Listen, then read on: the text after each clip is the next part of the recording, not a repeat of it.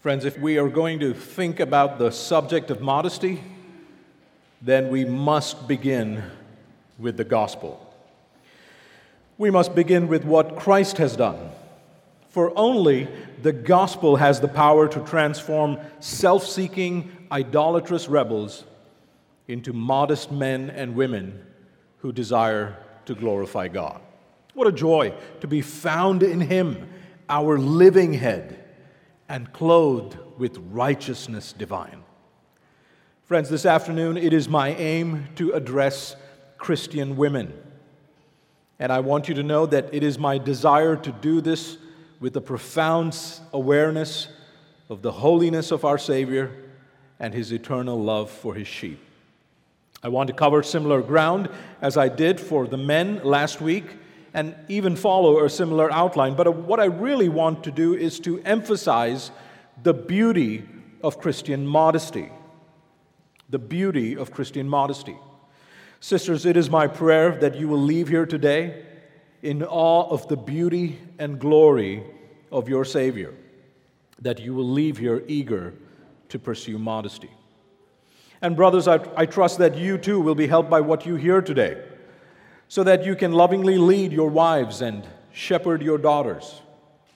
So please keep your Bibles open and be prepared to turn to several passages of Scripture as we consider the subject of Christian modesty. But before we do that, as always, let's ask the Lord for his help. Let's pray together.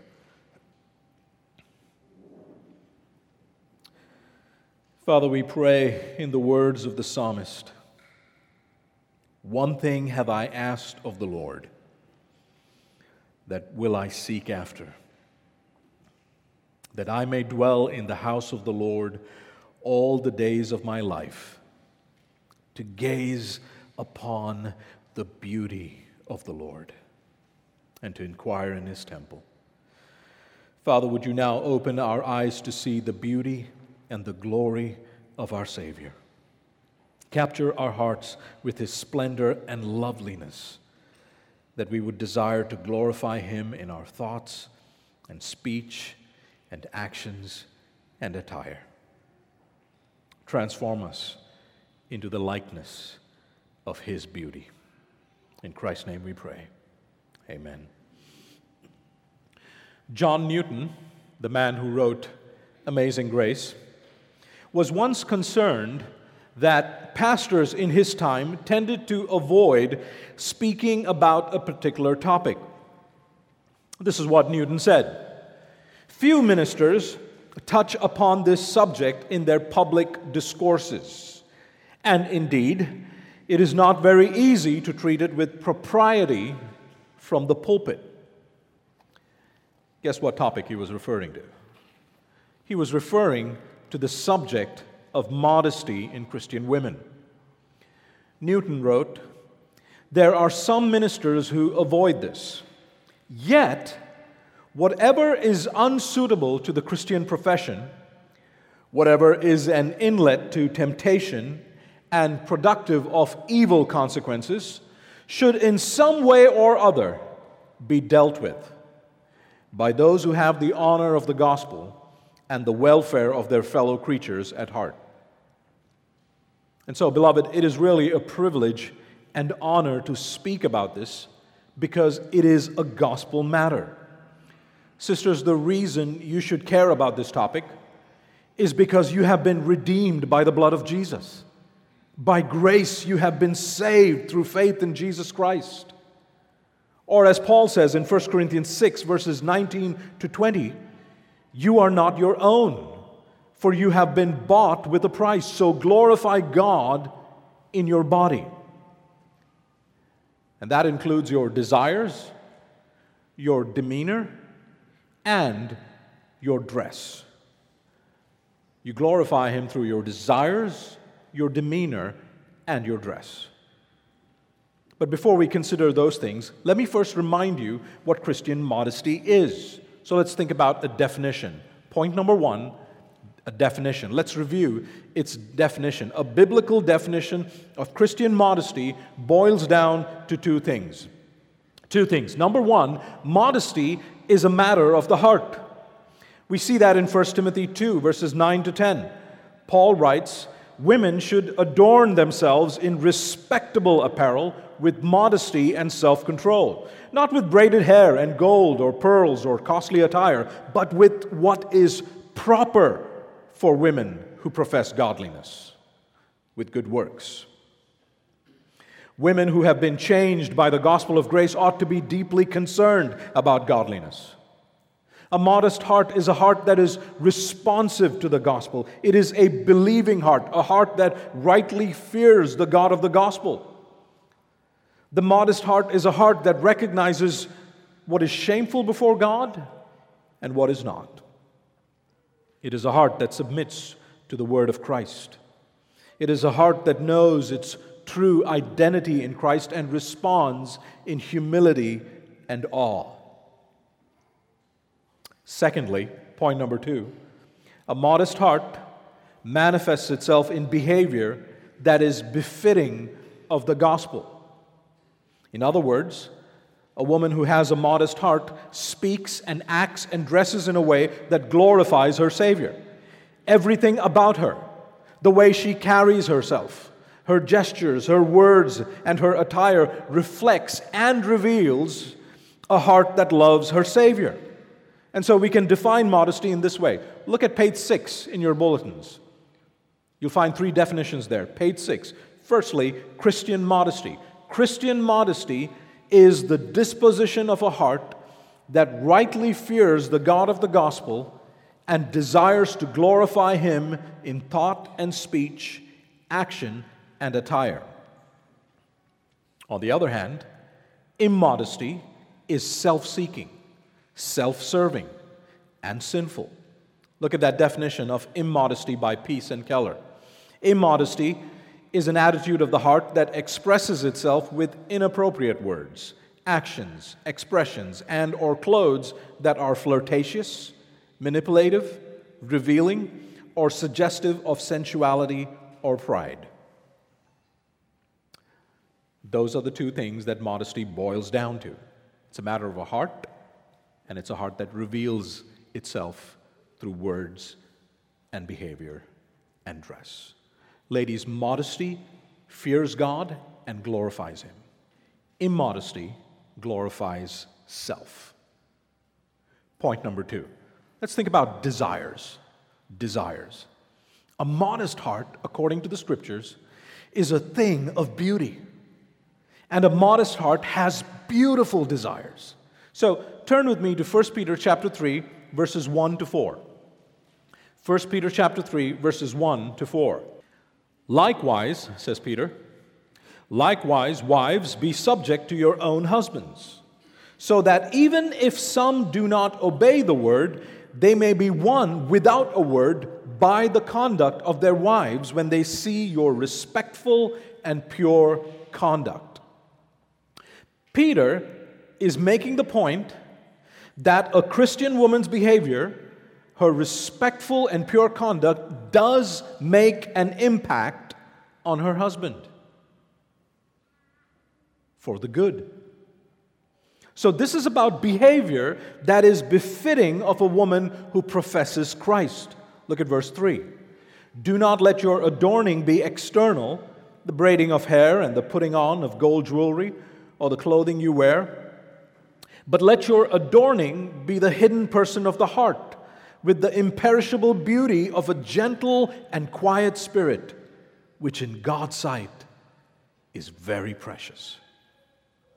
Beloved, this passage is similar to 1 Timothy 2, verses 8 to 9, that passage that we saw last week.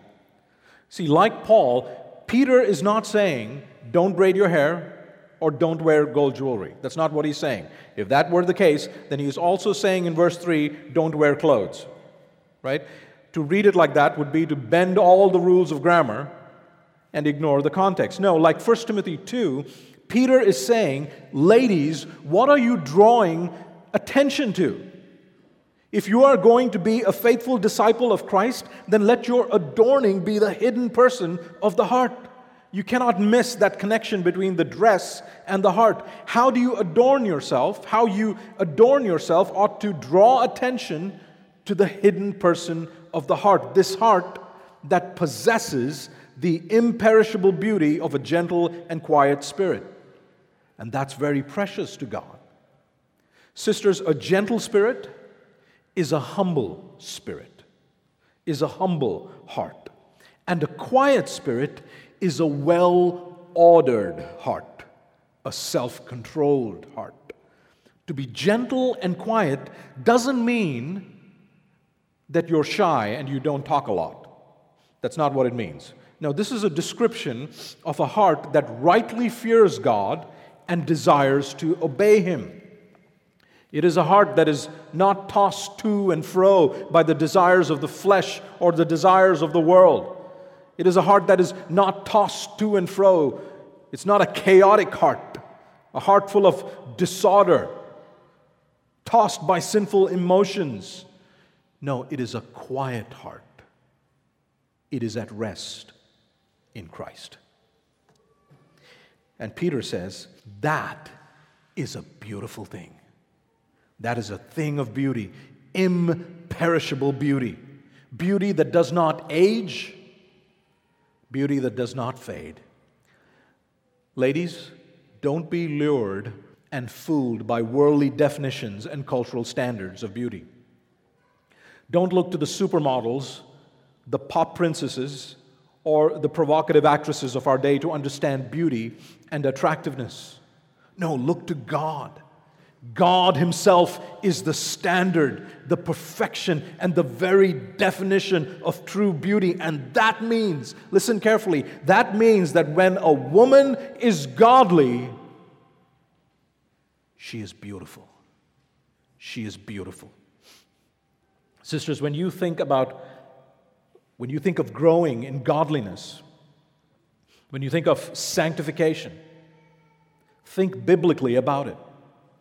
Pursuing godliness is pursuing the kind of beauty that God loves. To grow in holiness is to become more like your Savior, who is altogether lovely and altogether beautiful. You know, there are several images that are used to describe the nature of the church.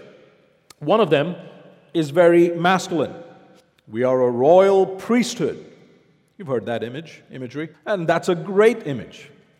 We need that image to help us both men and women understand that we have been brought into the very presence of God. We are called to serve Him by offering Him spiritual sacrifices. And under the new covenant, that simply means that we are called to the obedience of faith. But there's also another image but this one's very feminine. The church is the bride of Christ.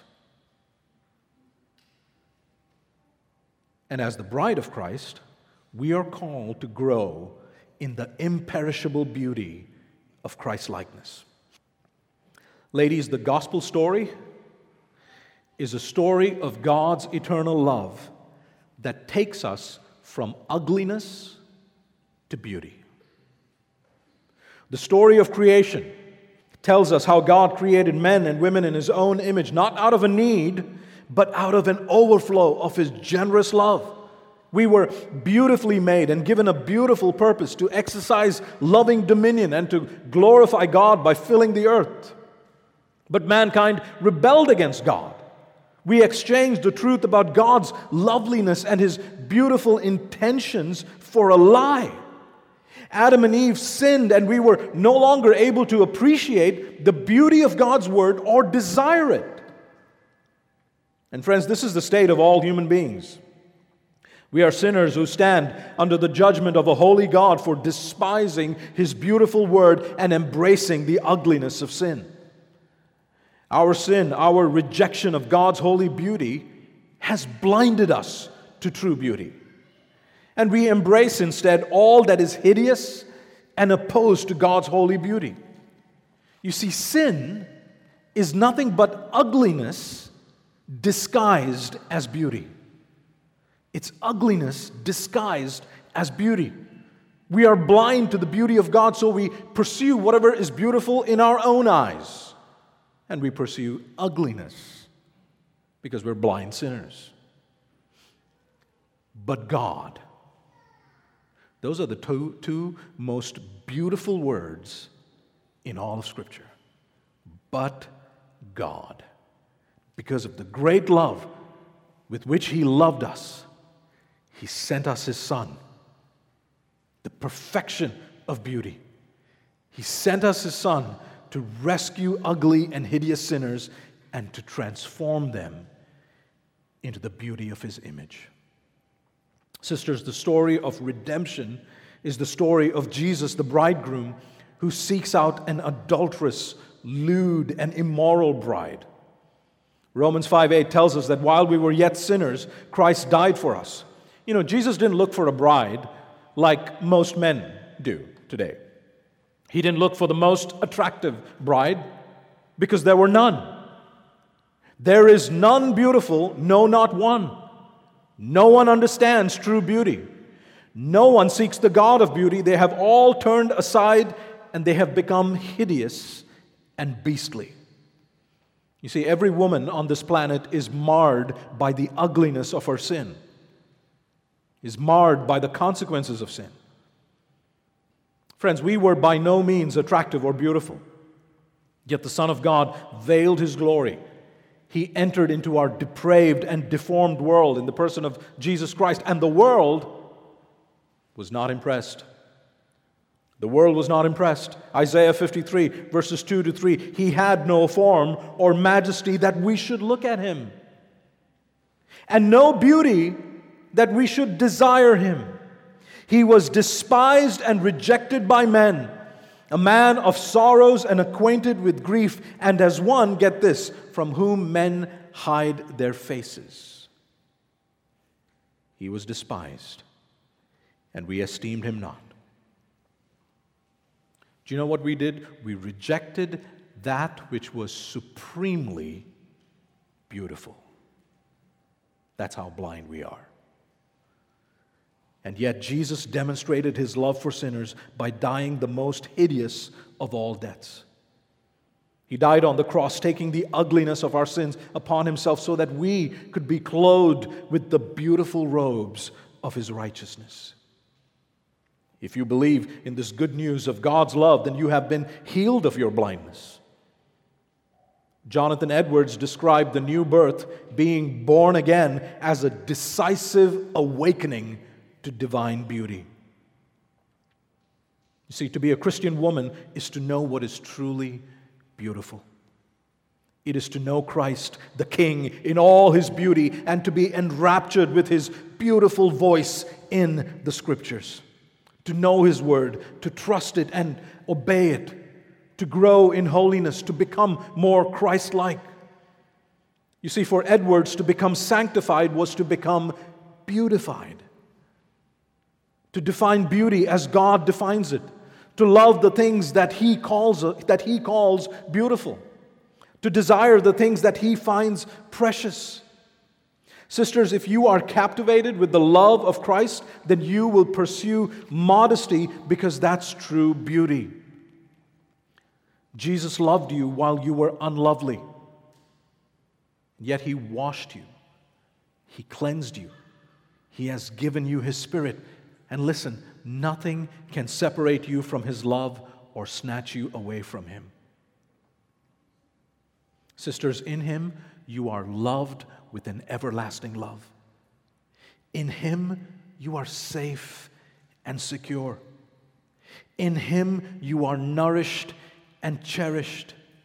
In Him, you have a glorious future. He's always with you, He delights in you. His banner over you is love, and He calls you beloved. He will never leave you nor forsake you, and not even death can separate you from Him. If you are captivated by his splendor and beauty, then you will find godliness beautiful. The church is the bride of Christ. Paul says in 2 Corinthians 11 2 that the church is betrothed to Christ. And she awaits the day when Jesus will return. And on that day, there will be a great wedding celebration, the marriage of the Lamb. Until that day, the bride is called to prepare herself, to beautify herself, to put off all that is ugly and put on all that is beautiful. We are called to put on the new self, created after the likeness of God in true righteousness and holiness. And the bridegroom himself, get this, is personally involved in the beautification of his bride through his spirit. He does this so that he might present the church, his bride, to himself in splendor, without spot, without wrinkle or any such thing, that she might be holy and without blemish, not even a hint of ugliness. So that one day she will be beautiful beyond compare. If you're a woman who does not know Jesus, let me tell you, you have been looking for beauty and significance in all the wrong places. No, turn from the ugliness of your sins and put your trust in Him. He can cleanse you, forgive you, and make you His own. And on the authority of God's word, I can tell you, He will make you beautiful from the inside. And you will be precious in His sight. Sisters, pursue the imperishable beauty of a modest heart. Immodesty is ugly, it's grotesque, it's unseemly, it's repulsive, it's hideous, it's beastly. Modesty is beautiful. It is elegant. It's exquisite. It's lovely. It's graceful. It's delightful. It is radiant.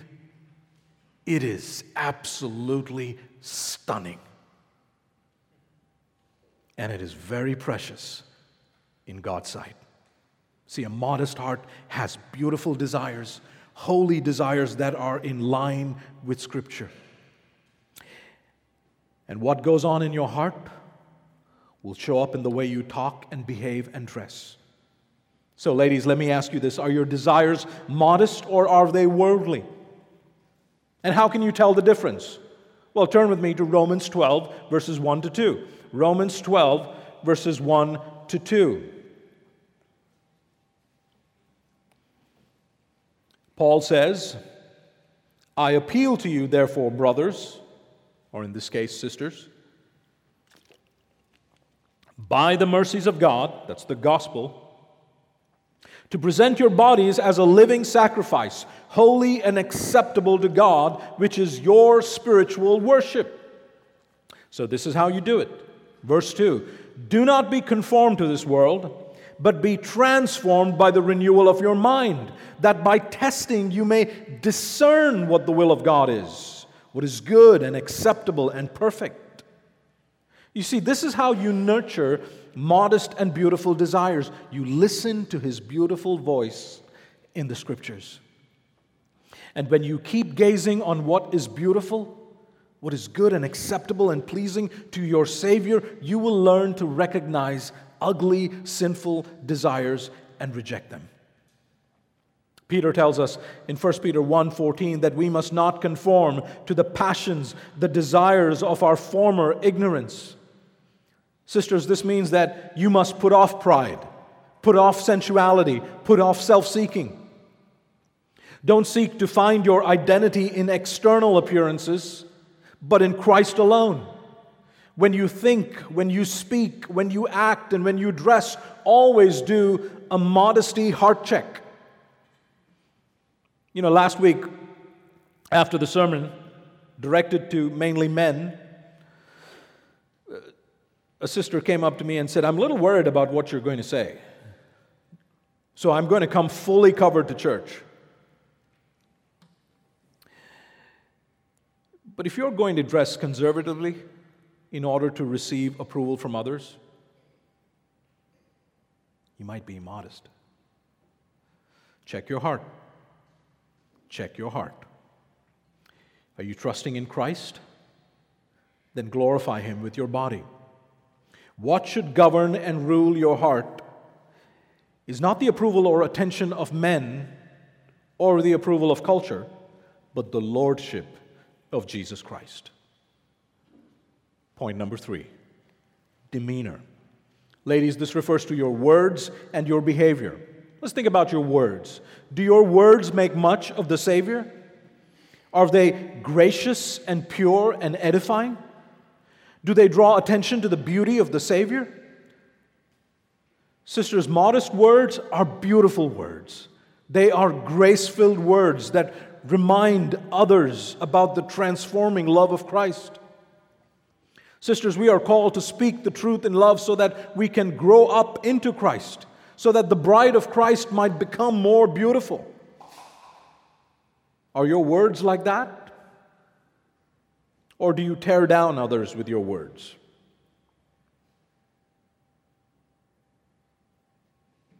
Are you a woman who's known for encouraging others with the word of Christ? Colossians 3:16 tells us, "Let the word of Christ dwell in you richly." Ladies, how much time do you give yourself to studying God's word? Sisters, pursue true beauty so that you might be an instrument of beautification to others. And the words of God are beautiful words. You know, there's an old song that goes like this Sing them over again to me, wonderful words of life. Let me more of their beauty see, wonderful words of life. Words of life and beauty, teach me faith and duty. Beautiful words, wonderful words, wonderful words of life. Sisters, give yourself to these words and not meaningless talk. Ladies, are you always interested in the latest gossip? Are you quick to slander your sisters?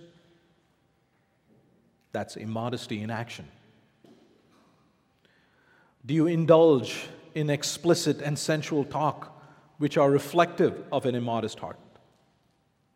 Are you the kind of woman that others feel really uncomfortable talking to because of your immodest words? Are you a manipulative woman who uses people for her own gain? Or are your words filled with comfort and hope? Would someone say of you, after spending time with that dear sister, I have come to love Jesus more? Sisters, are your words kind? A modest heart that fears Christ and knows his loving kindness reveals itself often in words of kindness and compassion. Listen to how the Proverbs 31 woman who fears the Lord is described. Proverbs 31, verse 26 She opens her mouth with wisdom, and the teaching of kindness is on her tongue. Sisters, do you exercise self control over your desires and your words and your emotions?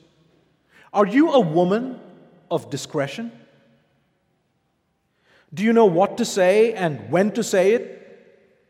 Or do you spit out the first thing that comes to your mind? Proverbs 13, verse 3 Whoever guards his mouth, or in this case her mouth, preserves her life. She who opens wide her lips comes to ruin. If you blurt out truth, but have no love or discretion, then you are nothing but a lovely instrument that is out of tune, and those sound awful. They sound awful. You might be well dressed and presentable, but if you don't know how to restrain your tongue, this is what you look like. This is what you look like. Listen to Proverbs 11, verse 22. Like a gold ring in a pig's snout is a beautiful woman without discretion. I want you to picture that for a moment. Just picture it in your mind. Like a gold ring in a pig's snout is a beautiful woman without discretion. Consider your behavior. Ladies, what do your actions say about your heart? You know, when Peter talks about what modest and beautiful adornment ought to look like, what that gentle and quiet spirit ought to look like, he gives us an example. So go back to 1 Peter 3. 1 Peter 3, verse 5. For this is how the holy women who hoped in God used to adorn themselves. How? By submitting to their own husbands. Submission is a beautiful thing. It reveals the imperishable beauty of a heart that is captivated by Christ. Sisters, are you submissive to your husband? Are you respectable? Do you respect him? Do you serve other sisters in the body, even at great cost to yourself, because you want to glorify God with your body? Or are you the kind of woman who always wants to be served? Do you post inappropriate pictures of yourself on social media because you want the virtual world to take notice and like you? Sisters, do you think a pouting selfie glorifies Christ? Is that befitting of a woman who professes godliness? Sisters, examine your motives. Are you a teachable woman?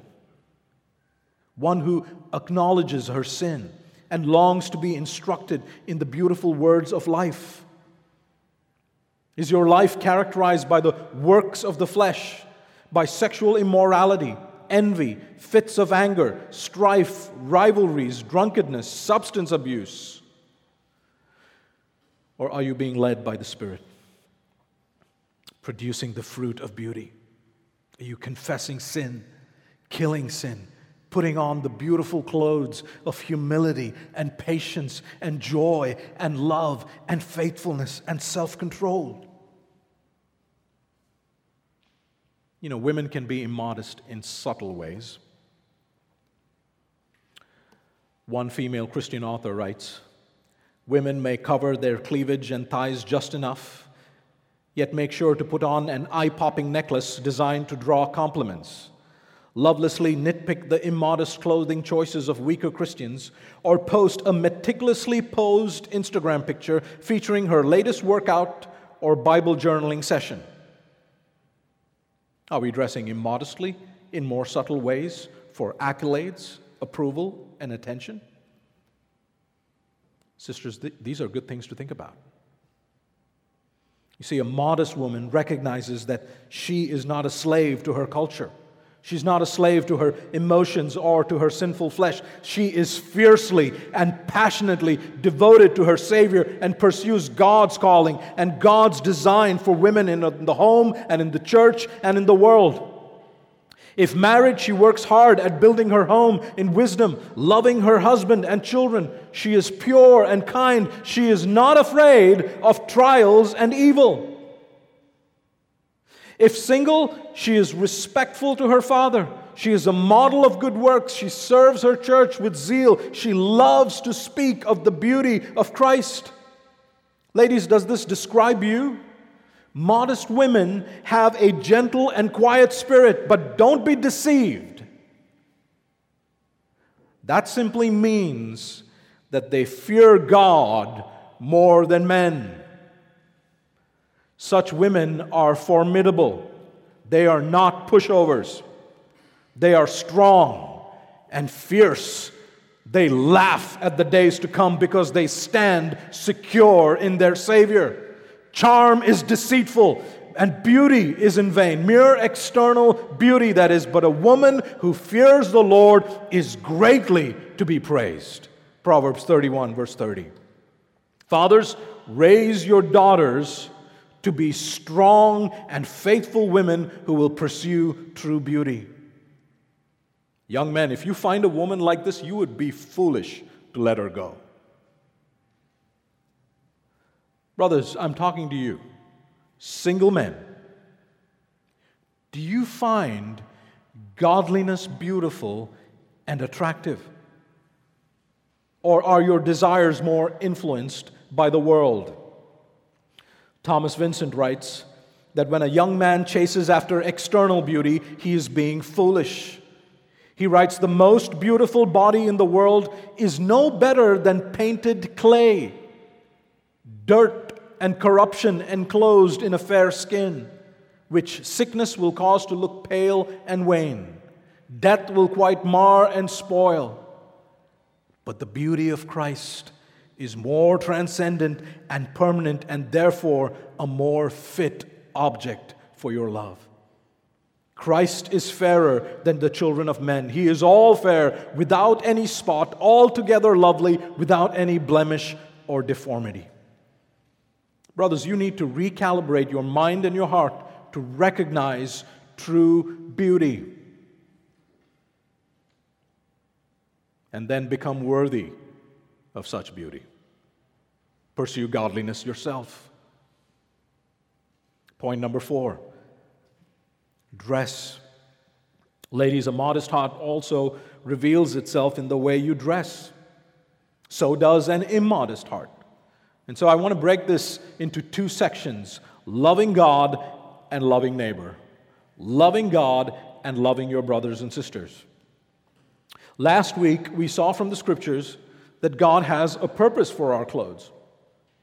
It is to remind us of our sin, it is to remind us of the gospel covering that we have received in Christ, and it is to point us to a greater covering to come, our resurrection bodies. These truths ought to inform our hearts and the way we dress. So, sisters, what do your clothes reveal about your heart? Does it reveal a heart that is pursuing true beauty? Or does it reveal a heart that is pursuing worldly beauty? Does your wardrobe reflect that you give attention to your sin and shame? That you give attention to the beauty of the gospel and the righteousness of Christ? Or do your clothes reflect a heart that is rebellious and ugly? Does your clothing reflect Scripture's teaching that your less presentable parts need to be covered? That the intimate aspects of your body need to be covered because of a rightful understanding of shame and reverence before God? Or do you expose the alluring parts of your body to draw attention to yourself? Sisters, are you mindful of the way you conduct yourself in public and in private? In Isaiah chapter 3, Isaiah speaks of the proud daughters of Zion walking around, looking with lustful intent, trying to gain the attention of men with their expensive clothes and jewelry, and the Lord pronounces judgment on them for doing that. Think carefully about your clothing. Sisters, if parts of your clothing are transparent, especially closer to private and less presentable areas, then you need to ask yourself is this really God's design for my clothes? Sisters, please be careful about tight or transparent clothing that emphasizes or draws attention to the intimate parts of your body. Ask yourself Am I adorning myself with respectable apparel with modesty and self control? Remember that you are not your own. You were bought with a price. You are blood bought and very precious. Therefore, glorify God with your body. Do it always. You don't stop glorifying God just because it's your wedding day or just because you're at the beach. Sisters, every clothing design reflects the heart of the designer. Mary Quant, the inventor of the miniskirt, said that the purpose of her design was to make illicit sex more available in the afternoon. Miniskirts, she said, and I quote, are symbolic of those girls who want to seduce a man. Ladies, it is an immodest heart a heart of pride that seeks to dismiss what God says about sin and shame and then moves to uncover the body. It is a self seeking and self serving heart that aims to reveal what should not be revealed in order to grab the attention of men, to appear sexually attractive, desirable to men. A woman who does that is like a pig that splashes loudly in the gutter, wanting to be noticed. But do you know what you'll attract? You'll only attract other pigs, ungodly men. You know, some women might say, I do this to feel good about myself. I'm beautiful. I'm not ashamed of my body. Well, that's not the point of clothes, is it? The point of clothes is not to feel good about yourself, but to glorify God with your body. Yes, we are beautifully and wonderfully made. But the God who is beautiful has wonderful purposes for our bodies. He wants us to glorify Him, to remember the gospel. It's not about you. You know, that sort of objection comes from a self seeking heart that dismisses what Scripture says about sin and shame and the gospel. That woman is not thinking with the mind that is captivated with divine beauty, but with the mind that is captivated with the world. Think about loving others. Sisters, a heart that desires to glorify God will be mindful of others will be mindful of others. You see, a modesty heart check must pass the test of faith, but it must also pass the test of love. I'm not saying you are responsible for the sins of others, but you shouldn't be a source of temptation either. It does not glorify God if you're not mindful and caring of others. 1 Corinthians 8 9 says, Don't become a stumbling block for others. Remember, your brothers and sisters are people for whom Christ died. This means that after you have carefully considered and examined your heart, and you know that your heart is in the right place and your clothing reflects a modest heart, then there are three simple ways you can regulate or even limit your Christian freedom for the sake of love. Galatians 5:13 For you were called to freedom, sisters. Only do not use your freedom as an opportunity for the flesh, but through love serve one another. Here are three ways you can regulate your clothing choices. Once you have thought through how to glorify God. So all of this comes under the rubric of modesty. Number one, think about culture. Now, this does not mean that culture should dictate your clothing. If you find yourself evangelizing a tribe of people who are completely stark naked, that doesn't mean you cast off your clothes just because you want to fit in. No, that is a culture that has been numbed by sin. We're not talking about immodesty, we're talking about being in the realm of modesty and then limiting your freedom. Let's say you attend a church in a culture where women wear long skirts instead of jeans.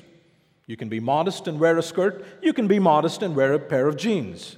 But you might want to consider, for the sake of love, to wear a skirt so that you don't draw attention to yourself. Just be mindful of that. Number two, think about context. Once you have done a modesty heart check, consider your context. Now, this is both a prudential matter and a matter of limiting your freedom for the sake of love. So you might say, I'm going to wear my pajamas to church. They're loose, they cover my legs fully. It's not a sin to wear pajamas to the gathering. But guess who everyone's going to be looking at? Consider your context for the sake of love. You know, if you want to wear what you want to wear just because you want to exert your right and be a rebel, that's not loving. That's self serving. 1 Corinthians 13, verse 5 Love does not insist on its own way. 1 Corinthians 10, 24 Let no one seek his own good, but the good of his neighbor. The writer to the Ecclesiastes, writer of Ecclesiastes tells us there's a time for everything, right? There's a time for everything. In the Old Testament, there's plenty about clothes. When people mourned, they put on sackcloth. When people attended weddings, they put on festive garments. The high priest wore colorful garments that not only covered his nakedness, but the text tells us it was for beauty and glory. While Peter was fishing, He dressed down. When Jesus called him and he went on to shore, he put on his outer garment. Context matters. Christian men and women are mindful of their context, they are considerate of others. Number three, conscience. Now, there are certain styles of clothing that some women would be comfortable with and others wouldn't. So, take sleeves versus sleeveless dresses, for example. Now, again, I want to remind you these three areas come under the rubric of modest dressing. This is not about you do whatever you like according to your conscience. No, the conscience is not ultimate, Scripture is ultimate. We want to inform our conscience according to Scripture. So, really short shorts or a particular way of tying an Indian sari that exposes the midriff, both of these are immodest. They draw attention to parts of the body that are more intimate and alluring. You might say, well, everybody does that, everyone's used to it. It doesn't matter if people are used to it. That only reveals how numb we have become due to overexposure. Again, one female Christian author writes this. She says, This is not something to shrug off as if it is no big deal.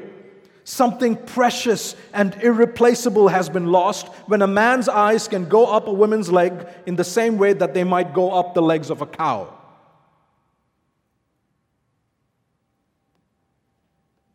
So, no, I'm not referring to immodest styles. But once we are in the realm of modest clothing, sisters, Christian women have a tremendous amount of freedom when it comes to clothing styles. All of this does not mean that you cannot be fashionable or good looking, nothing of the sort. It means examine your motives, glorify God with your body. Sisters, this is why I have not, I have not mentioned, not even once, what you should wear how low the neckline should be, how short the skirt should be. No, you need to figure that out for yourselves. You need to do a modesty heart check, pass the test of faith and love, and dress to the glory of God. Dress to the glory of God. Sisters, pursue the imperishable beauty of a modest heart. If your heart is captivated by the beauty of Christ, you will love all that is beautiful and pleasing to Him. Modesty is beautiful. It is exquisite. It is lovely. It is graceful. It is absolutely stunning. And it is very precious in God's sight. Let's pray. Father, we confess that Christ our Savior is altogether lovely and altogether beautiful. Oh Lord, we pray that you would transform us by the Holy Spirit of beauty, that we may think and speak and act and even dress as men and women who profess the faith. Cause our hearts to be captivated by our Savior's love, that we might glorify Him. O oh Lord, would you beautify the bride of Christ? In Christ's beautiful name we pray. Amen.